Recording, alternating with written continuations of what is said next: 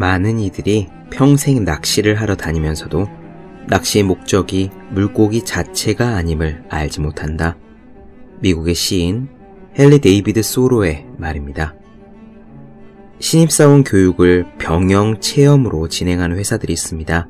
줄을 타고 통나무를 드는 사원들에게 회사가 기대하는 것은 전투 지식의 습득이 아니라 리더십이나 팀워크입니다.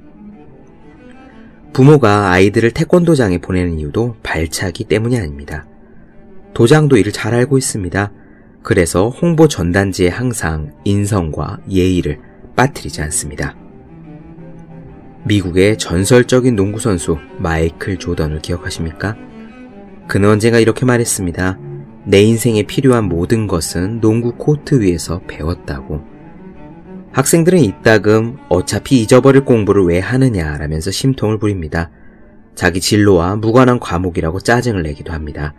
그러나 공부의 목적은 단지 지식 그 자체에 국한되는 것이 아닙니다. 학생 시기에 가장 중요한 일은 공부입니다. 학생은 공부에 진지함으로써 그들의 삶에 보다 진지하게 되지요.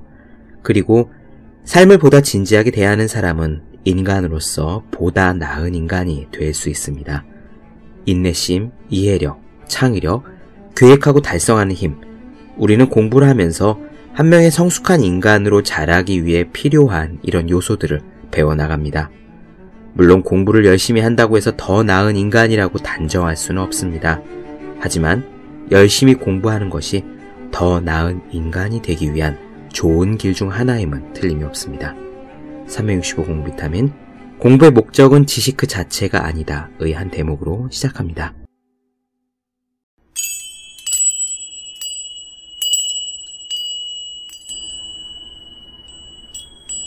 네, 안녕하세요. 본격 공부작업 팟캐스트 서울대는 어떻게 공부하는가 한지우입니다.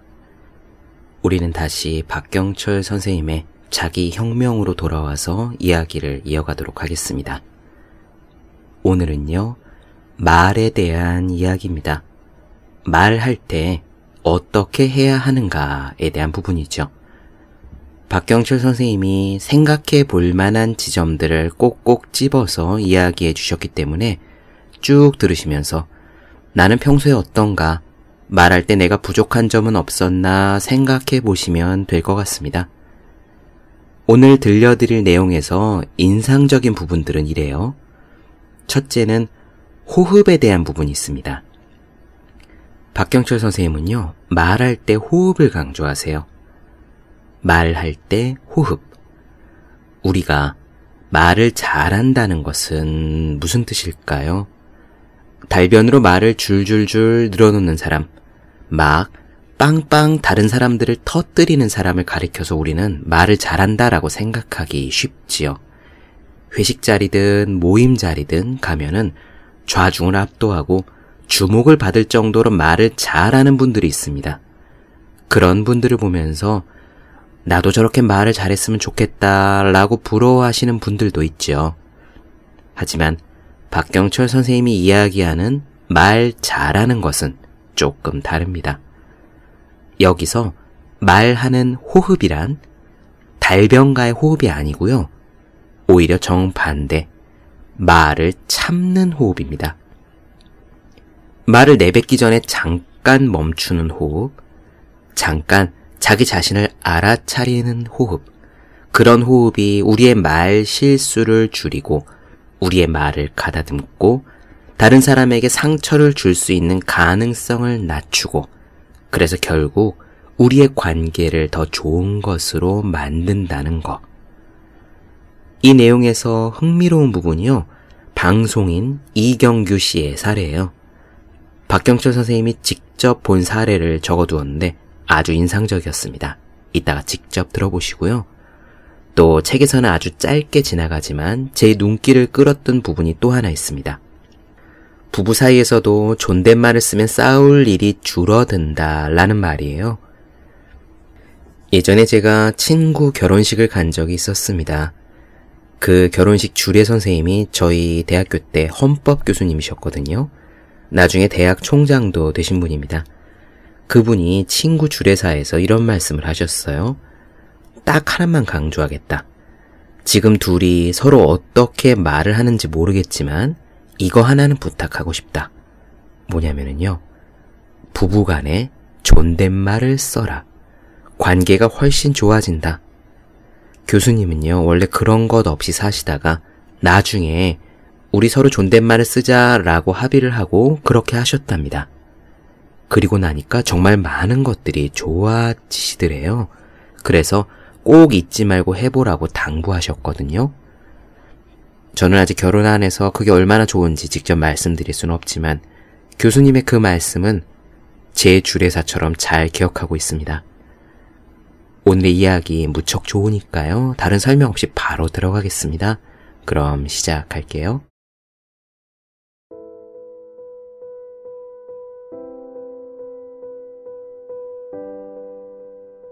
중국 당나라 때 주요 관직에 있다가 당이 망한 후에도 진나라와 한나라 등에서 벼슬을 지낸 처세의 달인 풍도라는 사람이 쓴 설시, 혀에 대한 시 의한 구절을 살펴보자. 입은 곧 화에 이르는 문이요. 혀는 곧 몸을 베는 칼이니 입을 닫고 혀를 깊숙이 감추면 가는 곳마다 몸이 편할 것이다. 옛사람들은 이렇게 말을 적게 하는 것을 중요시했다. 실제로 말 한마디 때문에 설화를 입고 폐가 망신한 사례가 무수히 많다. 그만큼 말은 중요한 거다. 하지만 현대 사회에 이 원리를 무조건 적용할 수는 없겠다. 요즘은 말로 자신을 적극적으로 표현하는 시대이므로 풍도의 처세법대로 살다가는 오히려 자기 주장이 없거나 무능력한 사람으로 취급받기 쉽다. 하지만 아무리 표현의 시대라고 해도 말에는 질서가 있고 설득의 힘이 깃들어 있어야 한다. 어떤 말이든 입 밖에 낼 때는 두 번 생각해야 한다. 누군가 한마디를 하면 내 머리는 즉각적으로 반응을 하는데 이는 말이란 원래 주고받는 것으로 습관이 되어 있기 때문이다. 하지만 여기서 생각보다 말이 먼저 나가면 반드시 실언을 하게 된다. 언어의 순발력이란 속도가 아니라 효용성에 달려 있는 것이므로 생각의 언어로 바뀌어 입으로 나가기 전에 다시 한번 걸러주는 과정이 꼭 필요하다. 이런 과정을 답답해하거나 초조해야 할 필요는 없다. 대화 중에 내가 한 번 더 생각하는 동안 상대는 자신의 허점을 곳곳에 흘려놓는다. 언어에는 반드시 득과 실이 있다. 누군가 말을 많이 쏟아내면서 좌중을 압도하고 있다면 그는 그 자리의 좌장이 아니라 모든 이에게 공격의 대상이 된다. 스스로 좌중을 압도했다고 생각하는 만큼 신뢰를 잃고 만다. 말에서 중요한 첫 번째 덕목은 호흡인데 호흡을 고르기 위해서는 대화 도중에 말을 하고 싶을 때 딱 2초만 쉬면 된다. 그 사이 다른 사람들은 더 많은 실수를 할 것이고 나는 2초간 호흡을 고르면서 내 말에서 치명적인 실수를 제거할 수 있다. 설사 그 과정에서 발언의 기회를 잃는다고 해도 나중에 상황을 더 잘 파악해 좀 더 정리된 말을 할 수 있는 기회가 온다. 말하기 전에 호흡을 고르는 것은 어눌하거나 표현력이 부족한 것과는 다르다. 말은 늦추되 일단 내뱉는 말은 충만해야 한다. 존철살인의 비유가 있고 그것으로 상대의 마음을 흔들 수 있어야 한다. 두 번째는 설득력이다. 나는 과연 그를 설득하고 있는가? 아니면 스스로를 과시하고 있는가? 그것도 아니면 말로써 부족함을 달래고 있는가?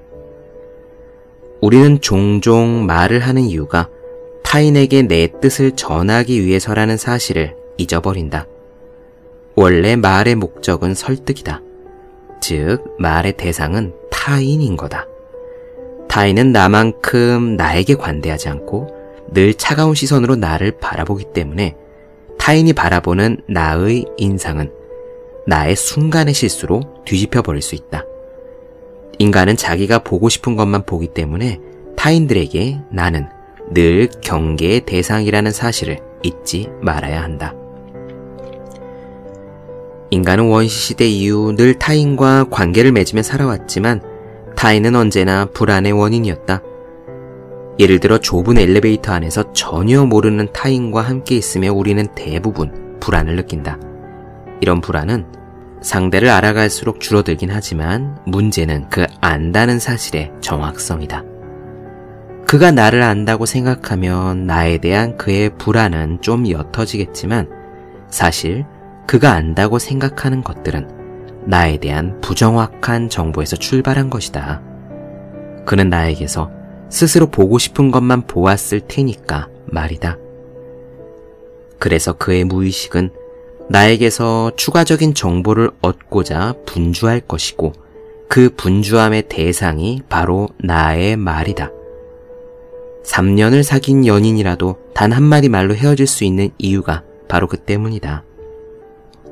내가 말을 늘어놓는 행위는 상대의 판단에 우호적인 정보를 누적시킬 수도 있지만 반대로 말하는 과정에서 문득 나타나는 실수는 그동안 쌓아놓은 우호적인 정보를 일시에 뒤집을 수도 있다. 그러니까 말은 함정이 될 수 있다. 말의 신중함이 무엇보다 중요한 이유가 바로 여기에 있는 거다.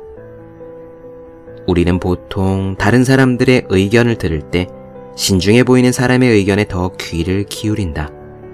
말을 많이 한 사람이 더 많은 대안을 제시했겠지만 그의 긍정적인 대안들은 많은 말 속에 들어있는 다른 부정적인 요인들에 의해 그 빛이 흐려져 결정적인 순간에 채택되지 않는다. 반면 신중한 사람의 한마디는 결정적인 순간에 빛을 발한다. 이런 말의 신중함은 사실 후천적으로 길수 있다. 그것도 아주 쉽고 간단한 방법이 있는데 바로 말을 시작하는 타이밍을 늦추는 거다. 한 번 늦춤으로써 정제되고 한 번 늦춤으로써 신중함을 인식시키고 한 번 신중함으로써 한 번의 실수를 피할 수 있다. 세 번째는 분노를 다루는 거다. 나를 분노하게 하는 일에 대해 즉각적으로 화를 내는 것은 그 분노의 상대방을 확실하게 나의 적으로 돌리는 가장 빠른 방법이다. 누군가 나를 화나게 했을 때 한 번 숨을 고르고 상황을 돌아본 뒤에 다음 국면에서 문제를 다시 생각하는 것은 비겁함이 아니라 용기다. 예를 들어 누군가 인터넷에 나를 비난하는 글을 올렸다고 가정해보자. 내가 화를 참지 못하고 즉각적으로 그를 공격하는 순간 본의 아니게 그 내용은 기정사실화가 되고 나아가 내가 공격적인 사람으로 낙인 찍히는 결과를 초래한다. 네 번째는 진실성인데 말의 앞뒤가 일관되고 논지가 바로 서 있으며 실수를 바로 인정하는 거다.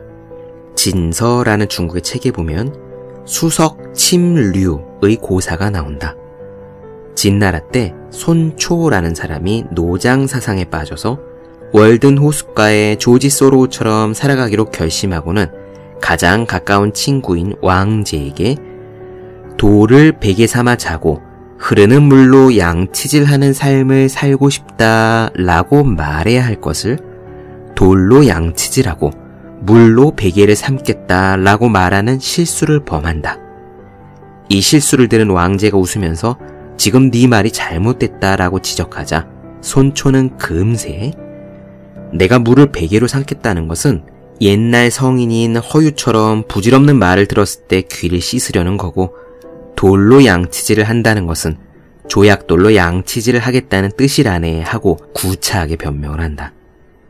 이 에피소드는 단지 자존심을 지키기 위해서 말의 신뢰를 잃은 대표적인 사례로 꼽힌다.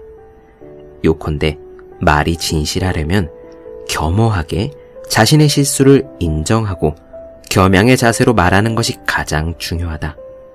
다섯째는 평가를 자제하는 건데 그게 좋은 것이건 나쁜 것이건 특히 사람에 대한 평가는 극도로 주의해야 한다.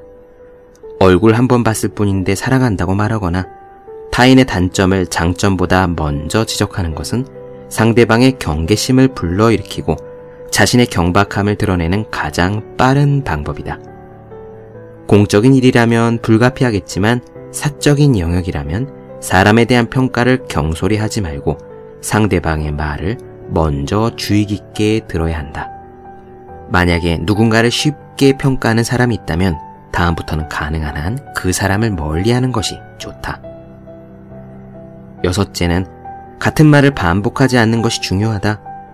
같은 논지를 중언부언하거나 사족을 다는 일은 말의 가치를 떨어뜨리는 지름길이다. 특히 자신의 한마디가 좌중의 웃음이나 공감을 이끌어내면 사람들은 반사적으로 같은 말을 한 번 더 하게 된다. 2절, 3절 계속하는 것이다. 이렇게 하면 공감력이 급격히 사라지면서 처음에 느꼈던 감탄마저 사라지게 된다. 이제 기술적인 문제를 생각해보자. 말을 잘하기 위한 가장 좋은 방법은 내가 평소에 많이 생각하는 부분에 대해서만 말하는 거다. 대화 중에 모든 것에 대해 의견을 말하기보다 내가 평소 깊이 생각하지 않았던 부분에서는 듣기만 하고 생각이 정리되어 있는 부분에서만 의견을 피력하는 거다. 그러면 타인은 내가 하는 모든 말에 귀를 기울이게 된다. 텔레비전 예능 프로그램에 나오는 사람들은 대부분 말을 직업으로 하는 이들이다. 그런데 프로그램을 녹화할 때 이들이 하는 말이 모두 방송되는 것은 아니다. 어떤 사람은 녹화 중에 몇 마디 하지 않았어도 그가 한 말이 방송에 모두 그대로 나오지만 어떤 사람은 말을 많이 했어도 본인의 의도와 달리 편집되어 방송에 거의 나오지 않는 경우도 있다. 나중에 PD가 편집을 할 때 필요한 말만 한 사람의 영상은 그대로 통으로 사용하지만 말을 많이 한 사람의 영상은 프로그램의 의도에 맞게 잘라내거나 여기저기 산발적으로 배치하기 때문이다. 오래전에 이경규 씨가 진행하는 프로그램에 초대받은 적이 있는데 나는 그의 태도가 상당히 인상적이었다.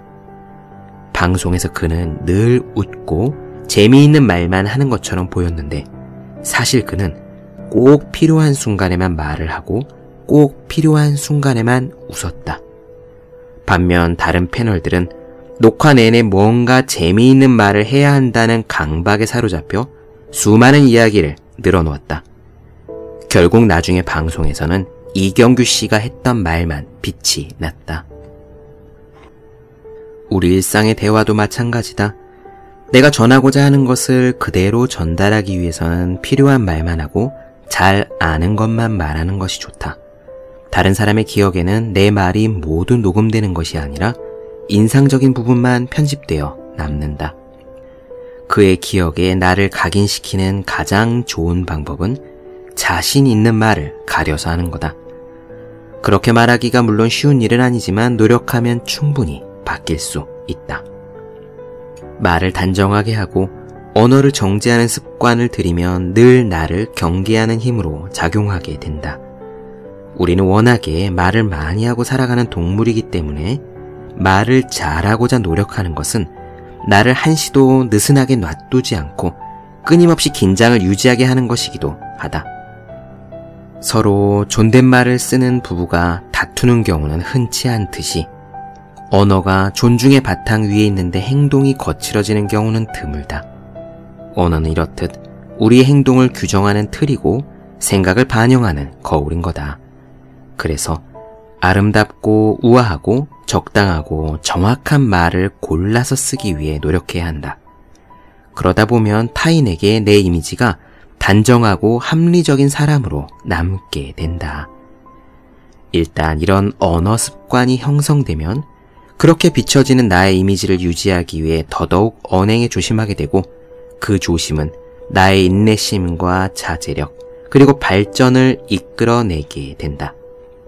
그래서 청년의 시기에 텔레비전 앞에 앉아 저속한 언어를 들으며 박장대소하기보다 최소한 그만큼의 시간에 시를 읽고 아름다운 글을 접하면서 좋은 말을 듣는 노력을 게을리 하지 않아야 언어 환경이 좋아지고 그 바탕 위에서 좋은 언행이 태도로 자리 잡게 되는 것이다. 그리고 이렇게 확립된 태도는 나의 미래를 결정하는 중요한 요소로 작용한다.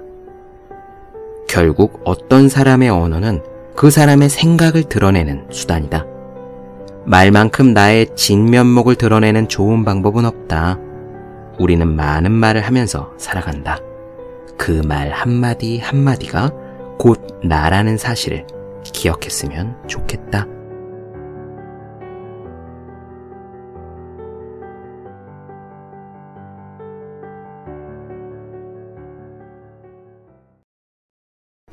본격 공부자극 팟캐스트 서울대는 어떻게 공부하는가?